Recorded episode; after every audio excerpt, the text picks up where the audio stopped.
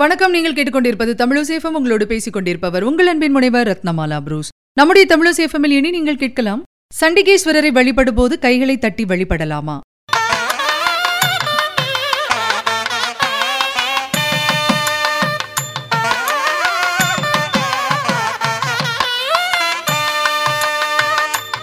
பொதுவாக சிவபெருமான் கோயிலுக்கு செல்கின்றவர்கள் எல்லோருமே தவறாமல் சண்டிகேஸ்வரர் சந்நிதிக்கு சென்று கைகளை தட்டி வழிபட்டு செல்வார்கள். அப்படி சண்டிகேஸ்வரரை வழிபடும் போது கைகளை தட்டி வழிபடலாமா? இதை பத்தி தான் நம்ம இப்ப பார்க்க போறோம். முதலில் சண்டிகேஸ்வரர் யார் என்பதை பார்த்து விடலாம். முற்காலத்தில் சோழவள நாட்டில் சேங்கலூர் என்னும் ஊரில் எச்சதத்தன் பவித்ரே இந்த தம்பதிகள் வாழ்ந்து வருகின்றார்கள். இவர்களுக்கு விசார சருமன் என்ற மகன் இறந்தான். அவன் தினம்தோறும் கிராமத்திலுள்ள சிலருடைய பசுக்களை பக்கத்தில் இருக்கக்கூடிய காட்டுப்பகுதியிலே மேய்த்துவிட்டு மாலையில் வீடு திரும்புவது வழக்கம். பசுக்களை மேய்க்கின்ற தொழிலில் இருந்தால் கூட விசார சருமனுக்கு சிறுவயது முதல் கொண்டே சிவபக்தியில் மிகுந்த நாட்டம்.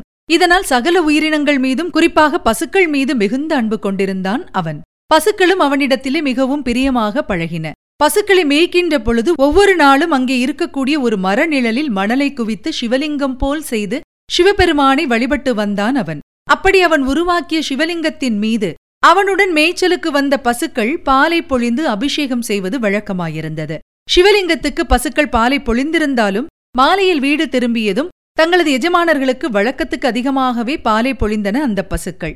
ஒரு நாள் அதே ஊரைச் சேர்ந்த இளைஞன் ஒருவன் விசார சருமனின் மணல் லிங்கத்தின் மீது பசுக்கள் தானாகவே சென்று பாலை பொழிவதை பார்த்துவிட்டான் வியப்பான இந்த சம்பவம் அவனுக்கு மிகப்பெரிய பிரமிப்பை ஏற்படுத்தியது.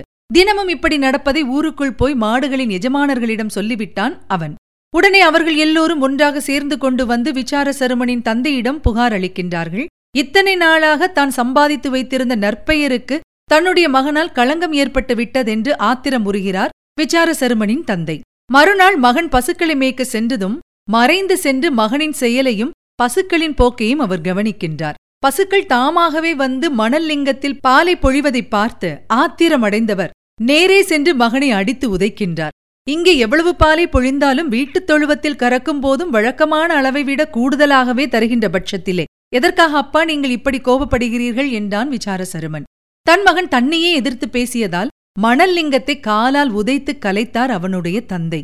தன்னுடைய நெஞ்சக் கோயிலில் தெய்வமாக வைத்து வணங்குகின்ற ஈசனை எட்டி உதைத்த தந்தையின் மீது மிகுந்த கோபம் அடைகின்ற விசார சருமன் அறையிலிருந்த இருந்த குச்சியை எடுத்து வீசினான். அது சிவபெருமானின் மழுவாக மாறி அவரது காலை வெட்டி காயப்படுத்துகின்றது. தன் மீது இருக்கின்ற அன்பினால் தகப்பெனென்றும் பாராமல் காயப்படுத்திய விசார சருமனின் பக்தியில் நெகிழ்ந்து போன சிவபெருமான் பார்வதி பிராட்டியாருடன் தோன்றி எச்சதத்தனின் காலை குணப்படுத்தியதுடன் விசார சருமனுக்கு தனது சிவகணங்களை நிர்வகிக்கும் சண்டேச பதவியையும் வழங்கினார். தனக்கு அணிவிக்கும் மாலை நைவேத்தியங்களை சண்டிகேஸ்வரருக்கும் வழங்க வேண்டுமென்றும் கூறினார்.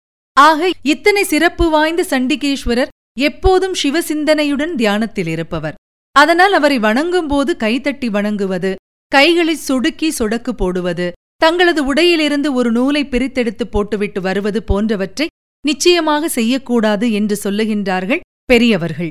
ஆகம விதிகளிலெல்லாம் இப்படி கிடையாது என்றும் பிற்காலத்தில் ஏற்படுத்திக் கொண்ட வழக்கம்தான் இது என்றும் இது கண்டிப்பாக தவிர்க்கப்பட வேண்டும் என்றும் அவர்கள் கூறுகின்றார்கள். சிவாலயங்களுக்கு வழிபட செல்லுகின்ற பொழுது மூலவரை வணங்கியதும் விநாயகரை வணங்கும்போது தலையில் குட்டிக்கொண்டு தோப்புக்கரணம் போட வேண்டும். முருகப்பெருமானை வழிபடும்போது பிரணவ மந்திரத்தை சொல்ல வேண்டும். சண்டிகேஸ்வரரை வணங்கும்போது ஆலய தரிசனத்தை சிறப்புற நிறைவு செய்துவிட்டோம் என்று மனதுக்குள் நினைத்து வணங்கினாலே போதும். ஆக சண்டிகேஸ்வரரை வழிபடுகின்ற பட்சத்தில் கை தட்டாமல் இருப்பதே உச்சிதம் என்று சொல்லுகின்றார்கள் பெரியவர்கள்.